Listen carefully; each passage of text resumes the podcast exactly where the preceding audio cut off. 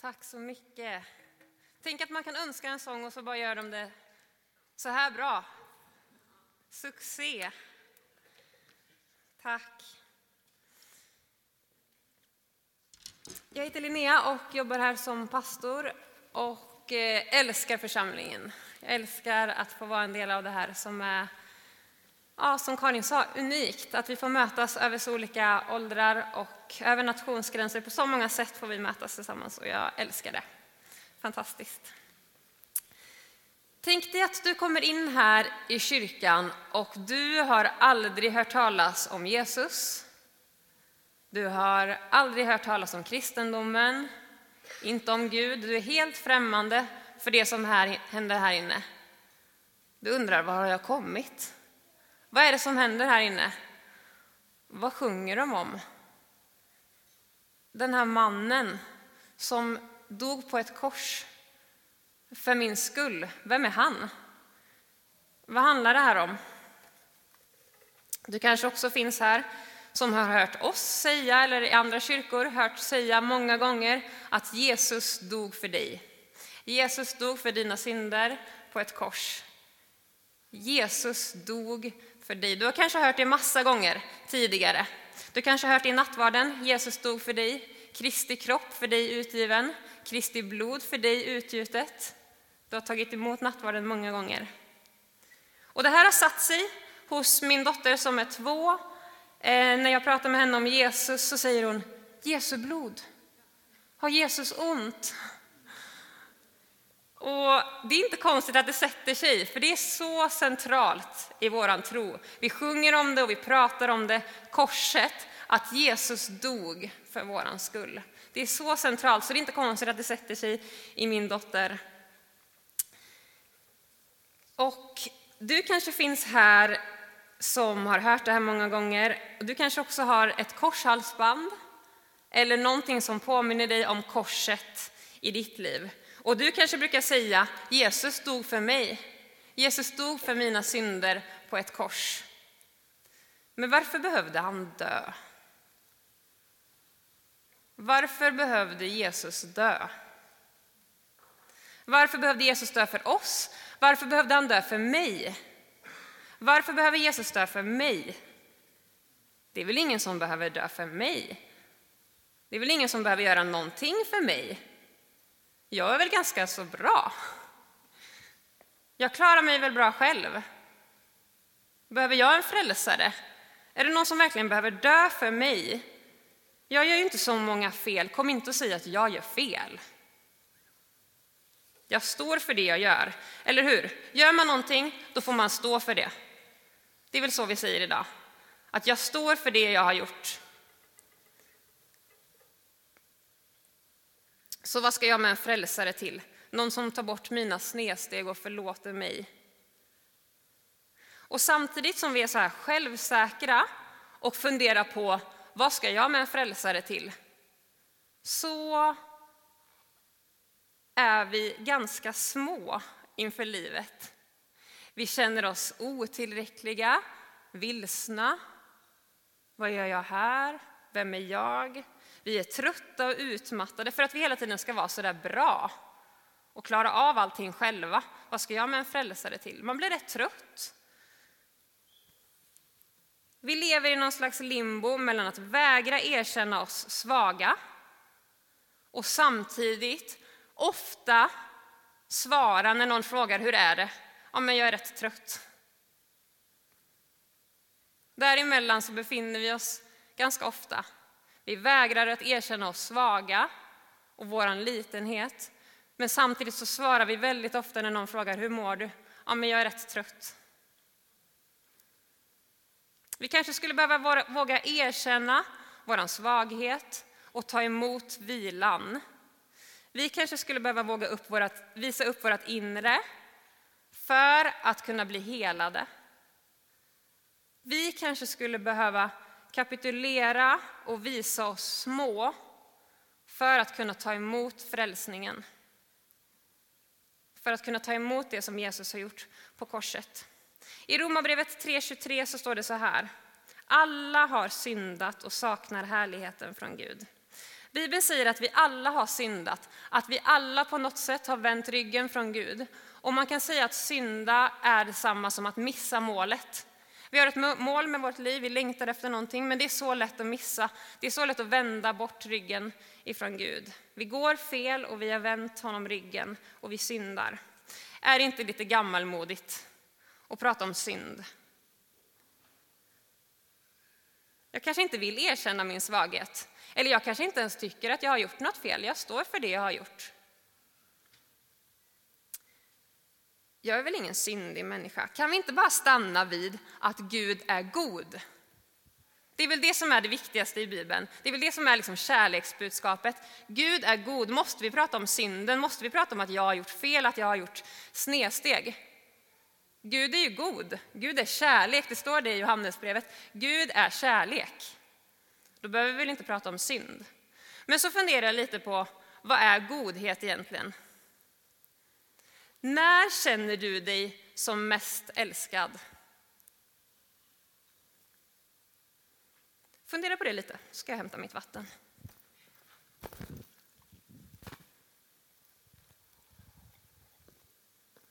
När känner du dig som mest älskad? Är det inte när man får mycket förlåtet? När jag har gjort någonting som är fel, någonting som är jobbigt, någonting som jag tycker är tungt och sen är det någon som säger till mig Linnea, du är förlåten. Det är lugnt. Du är så älskad. Är det inte då man känner som mest att någon är god? Att uppleva godhet, det tror jag vi får göra som mest när vi själva känner oss små. Någon som får uppmuntran i det. Att vara god kanske ofta innebär att se andra och deras svagheter och det som har gått snett och istället för att döma så hjälper jag personen upp ur gropen. Det tänker jag är att vara god. Jag tror det är svårt att prata om godhet och att Gud är kärlek och att han är en Gud som älskar oss utan att prata om våra snedsteg. För att vara god, det är att ta bort det där som vi brottas med, som vi tycker är jobbigt. Om livet hade varit perfekt, tänk dig att livet hade varit perfekt, hade du behövt en Gud som är god då? En Gud som är kärlek. Han finns här mitt i det som vi tycker är som jobbigast och det som vi har svårast för. Så ibland så kanske det är så för att jag ska kunna vara god mot en annan människa så behöver den här personen visa sina svagheter och sina brottningskamper för mig för att jag ska kunna vara just god mot den personen. Säg att jag har problem med min ekonomi och inte vet hur jag ska hantera den. För att Karin ska kunna hjälpa mig så behöver jag berätta för henne att det här brottas jag med, det här tycker jag är tungt. Och då har jag antingen hjälpt henne att döma mig. Hon skulle kunna säga, men Linnea var oansvarsfullt. Så här gör man inte, man tar hand om sina pengar. Eller så har jag gett henne förutsättningarna för att kunna vara god mot mig. Så jag tror att vi behöver visa varandra, visa Gud hela vårt liv. En god Gud kanske är en Gud som ser oss i våra svagheter. För hur ska en Gud kunna vara god om vi inte visar det som vi behöver hjälp med? Om vi inte delar det med honom. När jag var yngre så spelade jag basket, typ fem dagar i veckan. Lite mycket kan man tycka, men det var jätteroligt. Och eh, jag älskade att spela försvar, det var det bästa. Jag var snabb och smidig och eh, ja, men jag fick alltid ta dem eh, som gjorde mest poäng. Det kan jag ändå erkänna. Jag var ganska bra på försvar, det var min grej. Men däremot trepoängarna, de var, fick jag jobba på. Det var, men också är det jättelångt till korgen. Det kanske inte ser ut så på tv, men det är superlångt och bollen är ganska tung. Så det hade jag lite problem med. Men försvaret, där var jag riktigt bra. Och min tränare skulle ju kunna satt mig i försvar varenda gång, att jag fick spela försvar och göra det som jag var riktigt bra på. Men istället så utmanade han mig och sa, du behöver träna på dina skott, du får träna på dina skott. Och jag tyckte inte det var så roligt, jag ville spela försvar. Men han utmanade mig och han såg hela min spelstil. Han skulle kunna döma mig och säga, du är inte så bra på att skjuta. Du behöver inte skjuta, utan du kan spela försvar istället. Men han sa, Linnea, öva på dina skott, så kommer hela din spelstil vara så mycket bättre. För att bli bättre behövde jag se det som jag var sämre på.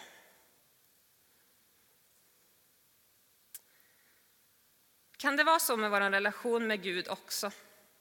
Att vi behöver inse att vi alla då och då missar målet. Vi är alla syndare och vi alla vänder Gud ryggen ibland.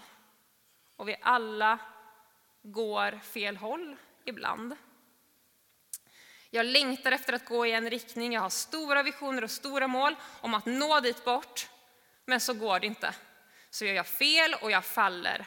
Och så här säger Paulus i Romarbrevet 7 och 15. Jag kan inte fatta att jag gör som jag gör. Det jag vill, det gör jag inte, men det jag hatar, det gör jag. Paulus brottas med att han vill en sak och att han längtar efter en sak, men han gör någonting helt annat. Är inte det livet?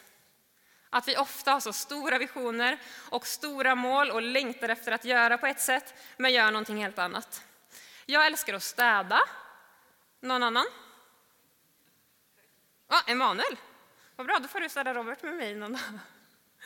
Eh, kul att det finns några fler. Jag tycker att det är så roligt och jag börjar alltid i något hörn någonstans och så har jag så stora visioner. Jag ska damma varenda uttag, jag ska liksom torka av alla knappar som man trycker på, lister och väggar. Och sen så när man är klar med nedervåningen, då börjar Bonde söker fru eller någonting som jag bara måste se. Det finns ju på SVT Play, men just då så behöver jag ändå kolla på Bonde söker fru. Så då struntar jag i övervåningen eh, och så har mina storslagna visioner helt plötsligt struntats i. Och så där är ju livet. Att vi längtar så mycket efter att det ska vara perfekt och det ska vara så bra. Men så misslyckas man. Och eh, jag har stora ofta visioner, precis som Josefs farmor, min man, hans farmor Helen. Vi var hemma hos henne för eh, någon månad sedan kanske. Och så säger hon så här, 95 år. Linnea, jag tror inte jag orkar höststäda i år. Och så sa jag, men det, det behöver man inte. Det räcker, vi kan dammsuga lite. Ja, men du vet när jag höststädar, då tar jag alla saker i ett rum. Och hon har inte lite saker, utan det det är fullt. Alla saker i ett rum och flyttar dem till ett annat rum. Alla saker. Möbler, gardiner, allting ska ut. Och sen så torkar hon golv, väggar, tak, polerar kristallkronorna det är höststädning. Men hon orkade inte det nu i år, när hon var 95. Och så sa jag, det är lugnt. Det är helt okej, vi kan ha storslagna visioner, men vi når inte alltid hela vägen fram. Jag kommer aldrig dit som Helene kom. Jag tycker det är bra att dammsuga. Nu är det inte så att jag skulle vilja påstå att det är syndigt att inte höststäda, eller syndigt att inte träffa trepoängsskotten. Men det är en bild på att vi ofta misslyckas. Vi har storslagna tankar. Vi vill mycket. Vi vill gott, men vi klarar inte av det. Vi vill följa Gud, men vi vänder honom ryggen. I Johannes, första Johannesbrevet, vers 1-9, så står det så här. Om vi bekänner våra synder är han trofast och rättfärdig, så han förlåter oss våra synder och renar oss från all orättfärdighet.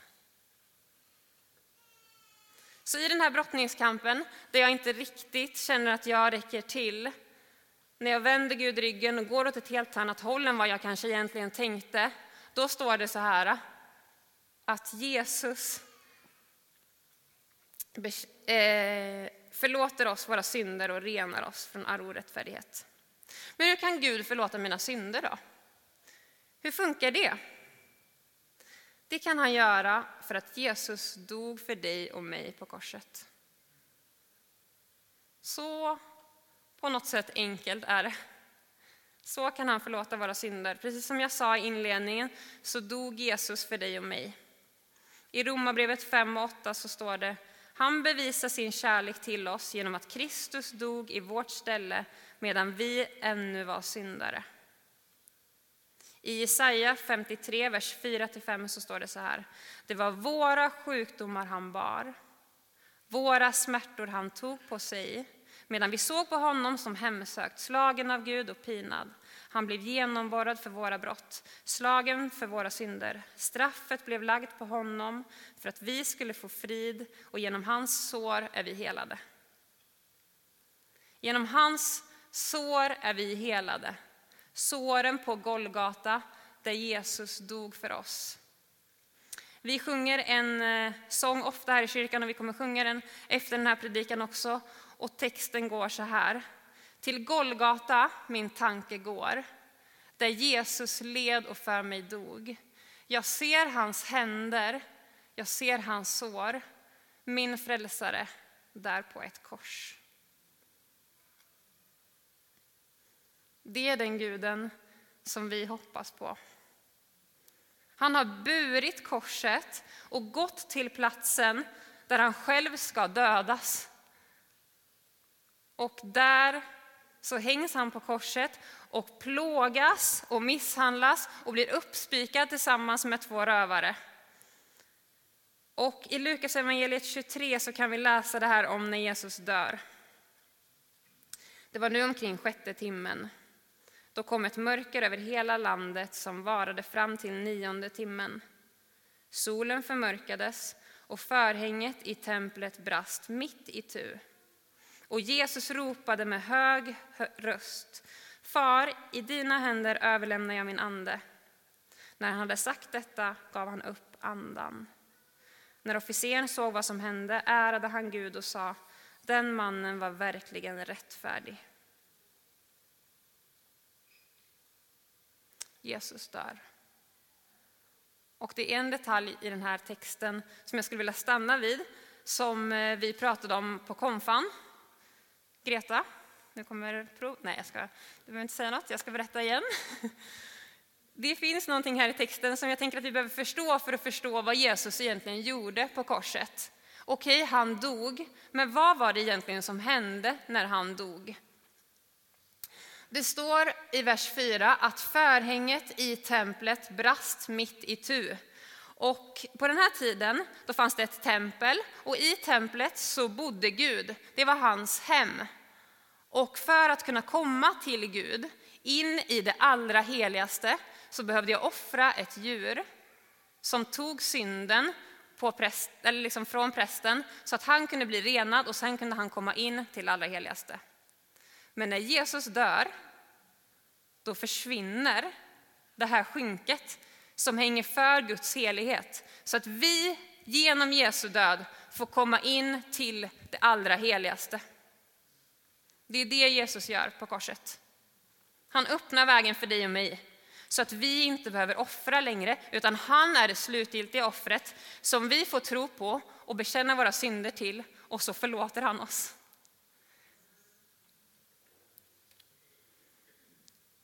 Hans död på korset, korset som vi har här i kyrkan på väggen så centralt. En del som har det som halsband, vi kanske har det hemma också, som vi älskar och upphöjer.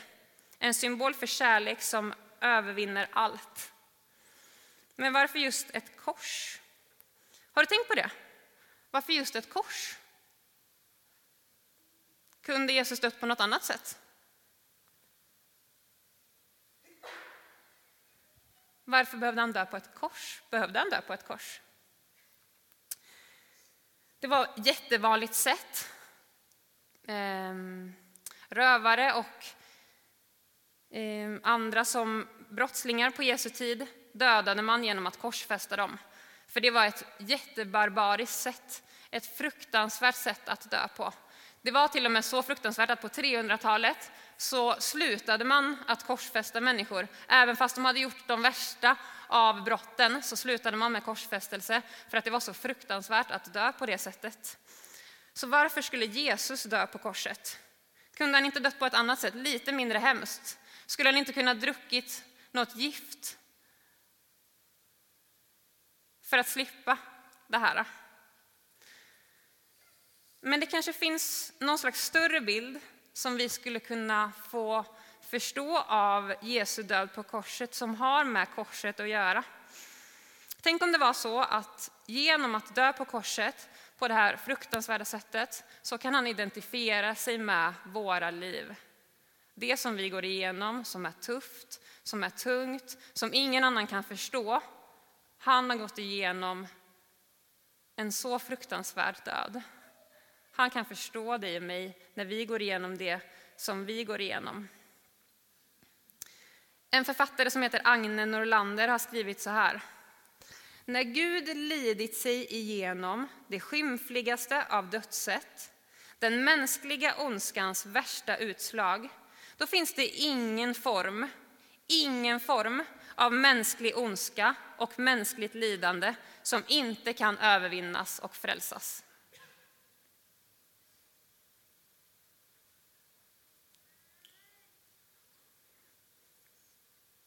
Tack Jesus. Det är vad som hände på korset. Det finns ingen form av mänsklig ondska och mänskligt lidande som inte kan övervinnas och frälsas. Och det gäller oss. Det gäller oss idag. Du är så dyrbar i Guds ögon och han vill bara skölja bort det som är tungt, det som är jobbigt, det som har gått snett. Han vill förlåta dig. Det stannar inte vid att Jesus dog för våra synder, att han dog där och då för det som har gått snett idag, utan som vi blivit påminda om under hela den här gudstjänsten, så stannar det inte vid att Jesus dör på korset. Det stannar inte där. Det fortsätter. I Romarbrevet 6.23 så står det syndens lön är döden, men Guds gåva till oss är evigt liv i Kristus Jesus. Och i Lukas 24 kan vi läsa vidare, efter Jesus har dött, så står det så här. Den första veckodagen kom de tidigt i gryningen till graven, Jesu grav, med de väldoftande oljorna som de hade gjort i ordning. Då fann de att stenen var bortrullad från graven. De gick in, men de fann inte Jesu kropp. När de inte visste vad de skulle tro, då stod plötsligt två män i skinande kläder framför dem. Kvinnorna blev rädda och böjde ansiktet mot marken, men männen sa varför söker ni den levande bland de döda? Han är inte här, han har uppstått. Så slutar evangeliet. Evangeliet slutar inte på korset, utan han uppstår. Senare i texten så står det också om hur Jesus visar sig för lärjungarna. Och de får se sin Herre uppstånden. Han som blev dödad, han stannar inte i graven. Han är inte fast i graven. På tredje dagen i gryningen, himmelens son uppstod igen. Du död, var har du nu din udd?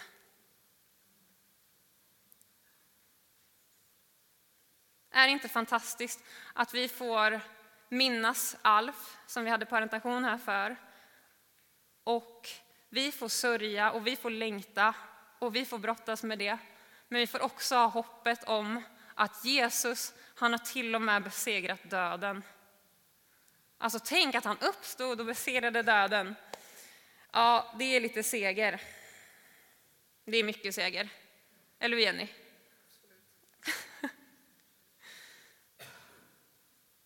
I Uppenbarelseboken 21, vers 3-4 så står det så här.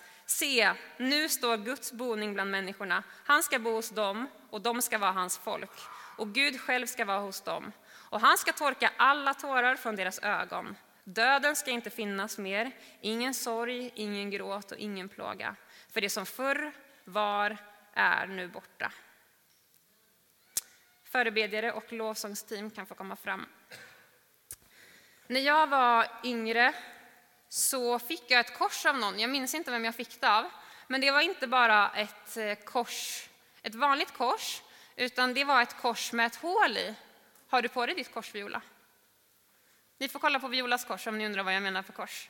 Det är ett kors med ett hål i och det kallas för uppståndelsekors. Och det är för att vi tror på en Gud som inte hänger kvar på korset, utan som har uppstått. Och jag försökte leta efter detta i morse, men jag hade inte kvar det. Jag vet inte var det har hamnat. Det kanske ligger någonstans, men jag hittade det inte. Men jag tycker att det är så fin bild av vem Jesus är, vem Gud är. Det stannar inte vid korset, utan uppståndelsen är också så lika självklar för oss. Han har segrat över synden, han har segrat över synden en gång i historien, så att det får göra skillnad för dig och mig idag. Men han har också besegrat döden, så att det får göra skillnad för hela vårt liv, ända in i döden. Vi kommer lovsjunga och be tillsammans nu. Och vill du att vi ska be för dig så finns det förebedjare här framme som gärna ber för dig. Vi gör det varje söndag och det är så naturligt att vi får vända oss till Jesus med det som vi har på hjärtat. Det är kanske är någonting som du har tänkt lite extra på idag som du vill att vi ska be för, då ber vi jättegärna för det. Så kom fram och säg till någon förebedjare vad du längtar att vi ska be för, eller så ber vi bara. Om du bara vill ha välsignelse så ber vi jättegärna för dig. Så vi kan ställa oss upp tillsammans och så lovsjunger vi och ärar honom som har dött en gång i historien och som vi får ta del av fortfarande idag. Tack Jesus för det som du har gjort på korset. Tack Jesus för att du har dött för mina synder, för mina misstag. Tack för att du alltid ser mig, även om jag vänder ryggen bort från dig ibland Gud, så drar du mig tillbaka. Så ser du mig och längtar efter mig så mycket och vill att jag ska vara hos dig. Tack för att det aldrig är kört. Tack för att det aldrig är för sent. Tack för att inga misstag är för stora för dig, Gud. Att din famn alltid är öppen för oss. Tack också för att du har besegrat döden. Att du har besegrat döden. Att vi får ha ett så stort hopp. Att vi får tro på att när vi dör, då är det inte slut.